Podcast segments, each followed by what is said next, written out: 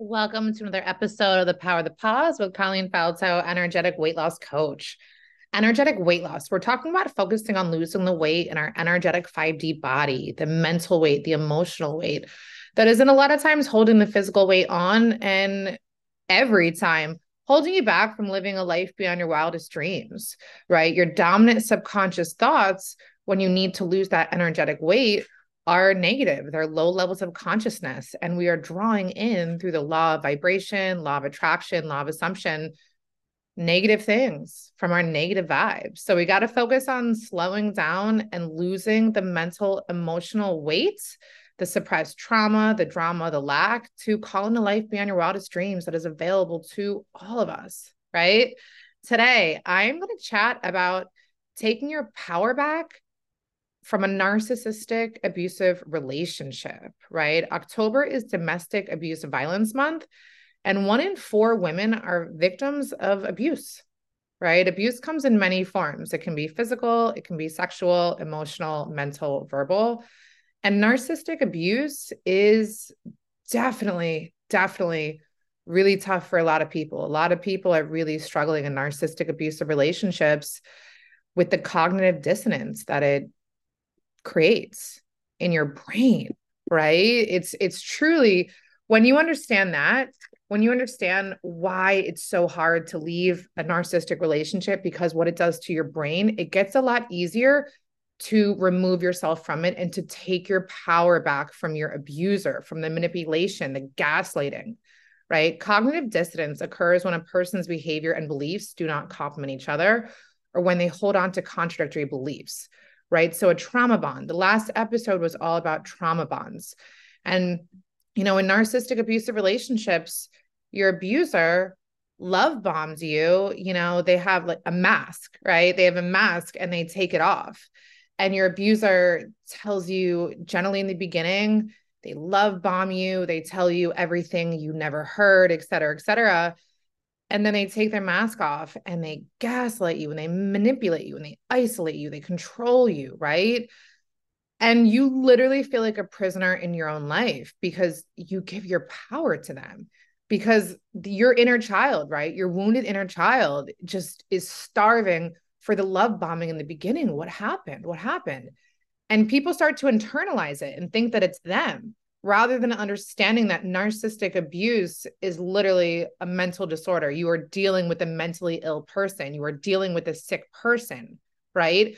But so many women out there and men, but right now I'm more speaking to the women from my experience, right?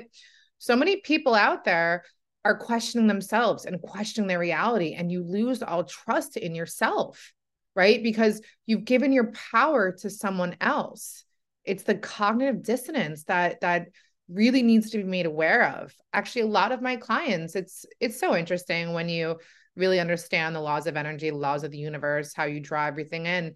I work with a lot of women that are either in a narcissistic abusive relationship or have been in one and are still dealing with the trauma in their thought patterns in their brain.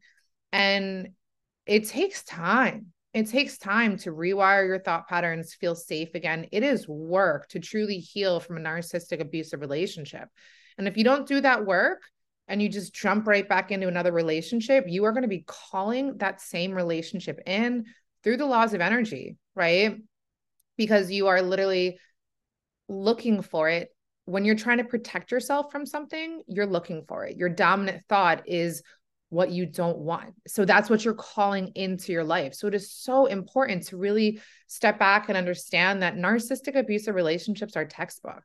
You know, my clients, I will tell them what's going to happen next. They're like, how'd you know? I'm like, it's textbook. They're all textbook. And so when you slow down and you look on the internet about narcissistic abusive relationships, you're able to unpack a lot of stuff and be like, wow, I'm not special. This person's not special. It's a textbook abusive relationship and you're able to see the damage that it's causing to yourself, right? One minute you're being told you're the only girl in the world, you're the love of their life, they're, you know, all this this stuff that your inner child always wanted to hear. And the next minute they're gaslighting you, they're having you question your reality, they're literally manipulating you, abusing you mentally, you know, calling you awful names at times, just disempowering your feelings. And your feelings are your feelings. If you feel upset, if you feel sad, you're allowed to feel that. But a narcissist gaslights you and disempowers you because they're telling you that you don't feel like that. You are allowed to feel any way you feel. No one can tell you how to feel. If someone is telling you that your feelings are invalid, that is gaslighting and that is a form of abuse, right? Accepting the truth will set you free. Doing your research. One of the biggest ways you can take power back from a narcissistic abusive relationship is really doing research and understanding that it is textbook, understanding you are dealing with this sick person, accepting they're not going to change because the part of your brain that's addicted to the love bombing is just so committed and so focused on the fact that it's going to change. It's going to go back to that. It's going to change. And it's not going to change, baby. It is not going to change. You have to change. You have to take your power back. But like I tell my clients, if you're not going to take your power back and you're going to choose to stay in an abusive relationship, own it do it empowered own it right own like i am deciding to stay with a mentally ill person that is literally causing me mental physical emotional spiritual abuse on a daily basis that changes a lot when you look in the mirror and you're like i'm choosing to stay in an abusive relationship a lot shifts mentally subconsciously right and there's a lot of people out there maybe listening to this in an abusive relationship, working to get out of it. I know my abusive relationship, it took me over a year and a half to fully break free from it. Really, it is hard. As my mom says, I escaped. I did. You know, it was a very, very abusive relationship. I believe I called the cops like 12 times, got a restraining order, still spoke to him. Still. It, it was it was sick. This was a sick person and he made me sick. Hurt people hurt people, heal people heal people. That's a rule for everyone right? When it comes to my narcissistic abusive relationship, we actually both met and we were married to other people and we had an affair. And I believed everything. I believed everything he told me. And he lied to me from the get. Looking back, I'm like, wow, I had to do some deep, deep, deep forgiveness work to myself for the person that I allowed myself to become. And for a long time, I was so attached to the fact that my life was so good before I met him and he ruined my life but the fact is, is that if my life was really that good and I was as air quote healed as I thought I was, I would have never let someone like him into my life. Right. I wasn't learning lessons the universe needed me to learn. I wasn't learning lessons. And so I had to learn some lessons through a really hard way, through a very abusive relationship with a very sick man. But I look back today and I'm grateful for all of it. I am. I am grateful for all of the pain, all of the trauma, all of the drama, because it allowed me to really reach my bottom in life. I was sober when I met my narcissist, um, dry drunk sober. I wasn't really sober. I talked about it in the trauma bond episode. That was the last episode.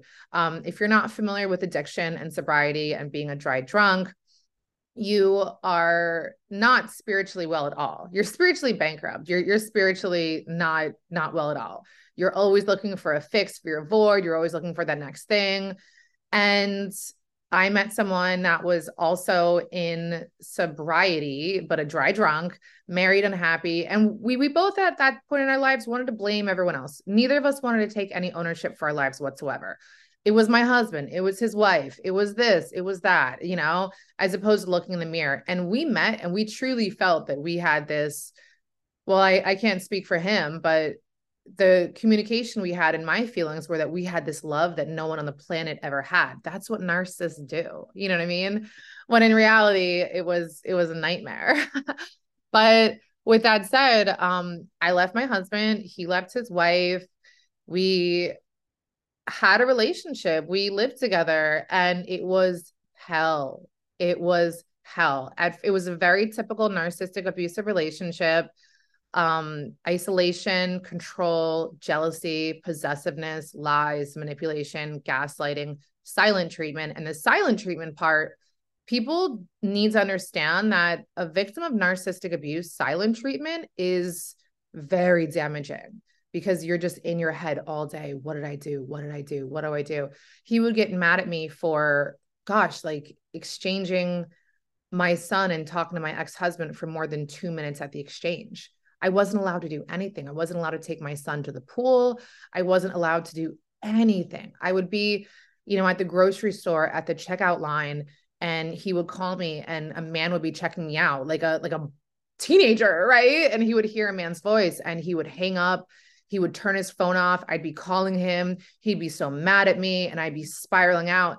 And part of me knew, like, Colleen, this is crazy. Colleen, like, you're at the grocery store. This is like you're checking out in a line, you know? But I became groomed for that. And so I would literally go to a line that was double longer with a female instead of a male, just in case he called and hurt a man. Right. Like it, it it's it's so crazy how we internalize it and it really messes with our self-worth. Right. Um, mine included stalking, included harassment, blackmail, mental abuse, emotional abuse, physical abuse, and PTSD. I was actually diagnosed with PTSD when I went to rehab. Um, like I said, I was sober before I met my narcissist, and I relapsed after I got breast implants. Um, this man encouraged me very much to get breast implants. He actually told me that he would marry me if I got them. And I was so lacking self love at the time that I was like, what? Oh my goodness. And it was literally April 2020, like COVID was like at its height, right? And we were both sitting here calling plastic surgeons and they were like, Do you know what's going on? And I was like, Yes, I do. But someone tells me they'll love me the rest of my life. I got breast implants. And so I got breast implants. Um, and I got an infection. And I didn't realize at the time that someone in recovery from alcohol, you have alcohol receptor sites.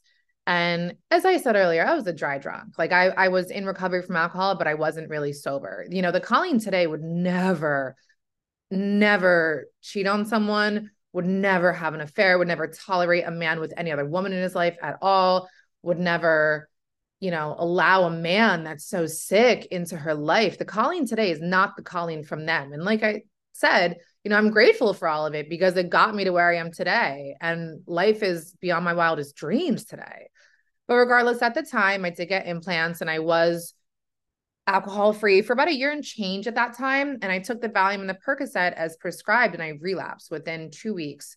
Um, we got in a fight and he was screaming at me and I picked up. I picked up a drink and that became my painkiller throughout this relationship, right? Um, alcohol truly became my painkiller. And so when I went to rehab to get help for my drinking that got completely out of control with this relationship. I was drinking 24/7 just to just to get through life. I didn't I didn't want to live at one point. I literally I literally wanted to die. I was like I can't escape this guy. I had my locks changed 5 times to try and escape this this very manipulative, very abusive man. I had my locks changed 5 times. My apartment complex was like, Colleen, like we can't keep doing this. Like you, you need like if you're going to be having this abusive man around, it's not safe. You're going to have to get out of here. Right. Um, and I relapsed and really hard, really, really hard. And part of, I wanted to blame him though. I wanted to blame him because at one point, he actually had a recording device in my apartment and he would repeat to me conversations that were said when he wasn't here isolation was huge. I wasn't allowed to have people over. I wasn't allowed to talk to people. And he would repeat to me things that were said. He would know people were here. And I'm like, how do you know this? My therapist at the time was like, Colleen, like, he has to have something inside your house. First, he told me he was recording me from the TV. Then he said he was recording me from the Alexa. Who knows what reality was? I rewired everything that that had to stop. And I thought I was going crazy. He was like, We're soul connected. We're we're soulmates, we're twin flames, and that's how I know everything that I know. No, you're actually recording me, right? Um, and so at one point, I the last time that I changed my locks, I kicked him out, and he, his divorce wasn't final. My divorce was final, and he moved back in with his ex-wife at the time, right? Um, or I guess separated wife, whatever you want to call it. Who who cares, right? Um, and he lied to me for about a year and told me, and he would literally we still i would the the addiction of that relationship was so real the addiction of that relationship was just so strong that i still continue to see him um and he told me that him and her weren't together at all stupidly i believed him you know i was I really betrayed myself. I my intuition knew, but he would literally send me pictures of himself sleeping in the in a guest bedroom, I guess, in the middle of the night. Turns out he was like waking up in the middle of the night to pee or whatever and running to a guest bedroom and taking pictures of himself and sending it to me like a true sociopath, right? Um, he would send me screenshots of them fighting, of her saying how anxious she is with him. And he painted this picture that him and her were just trying to figure out the divorce. Um, he relapsed on stuff too. And I got to get my stuff together. I can't move out yet. I'm moving out next month. I'm moving out next month. I'm moving out next month. We're not together. We're not together. But in reality, he was to- together the whole time. Right. And he then, since he was you know, with two women at once, that's got to be stressful. That's crazy, right? Um, he would accuse me of the craziest stuff and he was always accusing me of stuff and I was constantly defending myself and it was just crazy, right? And so you have to realize accusations from a narcissist are truly confessions. He was seeing another woman too. Um, he he's a very sick man and he would prey on like girls that worked at Starbucks and like baristas, like young baristas that were like half his age, he would be like texting them, flirting with them because narcissists need supply. You are nothing but supply for their ego, right? You are nothing but supply for narcissist ego. And so he's seeing multiple women, talking to multiple women, doing God knows what, right? Probably like 10, like really, really, come on. Um, and he made me take a lie detector test, right? And he controlled me and he'd manipulate me and he'd blackmail me. I'm to do this. I'm to do that. I'm to, you know, ruin your life. I'm to, I had a brick and mortar gym. I'm going to put reviews. I'm going to tell all your members all this stuff. And that's one of the reasons I came out as someone in addiction recovery because he kept threatening to tell everyone I went to rehab. I'm going to tell everyone I went to rehab. And I'm like, fuck you. I'll tell everyone I went to rehab. Um, and it's funny how that all worked out because, you know, no one can hurt you with your own truth. And so the fact that I told everyone I went to rehab, that really shifted my business and it showed people how far you can come and it catapulted my business and so it all worked out in the end but when you're with a narcissist chaos becomes comfort right and you feel like you're going to be at a loss when you leave the relationship but you have to realize the biggest loss in your life is losing yourself the biggest loss in your life is losing your power and giving your power to someone else you know manipulation, lies, trauma bonds. Like this is not healthy. And the damage it does to your brain can take years to get out of, if possible at all. You know, it is truly, truly unbelievable the pain one person can cause. But you got to take your power back. You got to take ownership. You got to stop the victim mentality. If you're going to take your power back from a narcissistic abusive relationship, and I'm telling you firsthand, you can do it if I can get out of my narcissistic abusive relationship, you can get out of your narcissistic abusive relationship. If I can end the cycles, you can end the cycles. Again, it took me a year, a year and a half to get this this this sick sick person out of my life. It was the hardest thing I have ever done. That was my true addiction because my brain was wired to the oxytocin, dopamine, cortisol, oxytocin, dopamine, cortisol, duh, duh, back forth, right? all these breadcrumbings, like the breadcrumbings of one day, one day, one day, you know? Um, and it it if it is ruining your life, even if your life is good and you're with a narcissist. I mean, if you're if you're with a narcissist, um, you know, life life really is not good. When you leave, your life is going to get so much better than you thought it could ever be. But you have to take your power back. You have to stop questioning your reality. You have to start questioning your judgment. You have to realize what this relationship is doing to you mentally. You have to realize the emotional weight that it is putting on you, questioning everything you're doing, having to look over your shoulder, having to, you know, go against your intuition. That voice in your head, the more you ignore it, the quieter it gets. You have to start honoring that little voice in your head. And in the beginning of the relationship with the red flags, that voice was a little louder, right? Let's be real in the beginning of the relationship, that voice was louder than it, is now if you've been with a narcissist for a little while, right? But that voice is still there. You have to reconnect with your intuition. You have to reconnect with your self worth. You have to really step back and give yourself compassion, release the shame. You know, I do daily forgiveness work. Something my all of my clients do every day is every day we journal what we love about ourselves, what we're proud about ourselves, what we forgive ourselves for, what we commit to ourselves. And I forgive myself on a daily basis for that relationship, for letting that relationship take over my life, for going as low as I did when I knew I needed to get out, when so many people tried to save me. So many people in my life tried to help me, and I was drowning hard. And I was so addicted to the trauma bond, the abuse cycles, right? I was just so starving for that dopamine that I stayed and I betrayed myself. And, you know, you have to look back and take your power back. You're not shaming yourself and carrying that shame has you pull in the, that into the next relationship. You know, I had to really spend a while to really learn to trust myself first and foremost before I could date again and before I could feel safe dating, before I didn't look for red flags and everything and everyone around me, right? That that's what it does to you. And for a long hope, for a long time you lose hope. You know, a lot of people out there in narcissistic abusive relationships lose hope. I mean, thank God I didn't have kids with this man, but if you have kids with a narcissist, that's tough. But you have to go cold turkey as much as you can. You have to limit phone contact. You have to graystone them, you know, ignore them as much as you can. Only text communication, only written communication, document everything do what you have to do because you are saving your life. Narcissistic abusive relationship will ruin your entire life. It will. It will ruin your entire life. And it is not normal, and people do not change.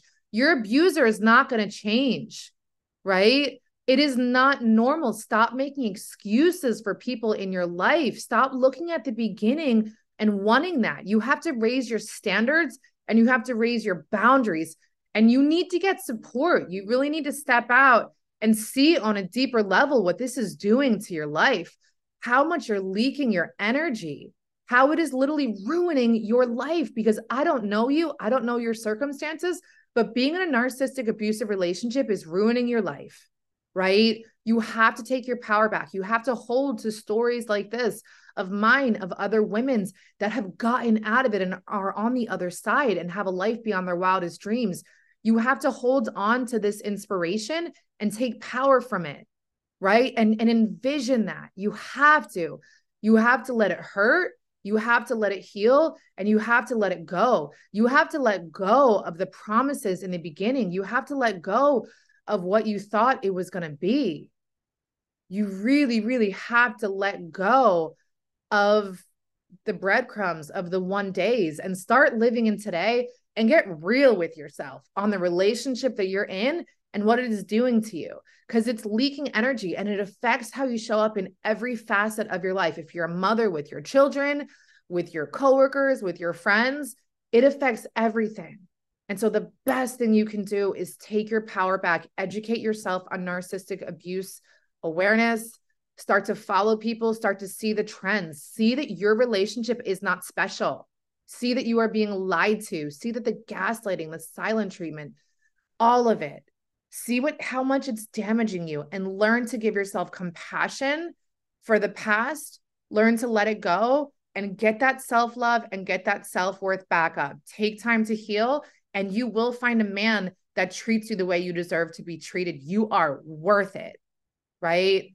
If you need any help, feel free to reach out to me on any of my social platforms. I'm at Colleen Falto on Instagram, Colleen Falto on Facebook. Sending so much love, and you have this.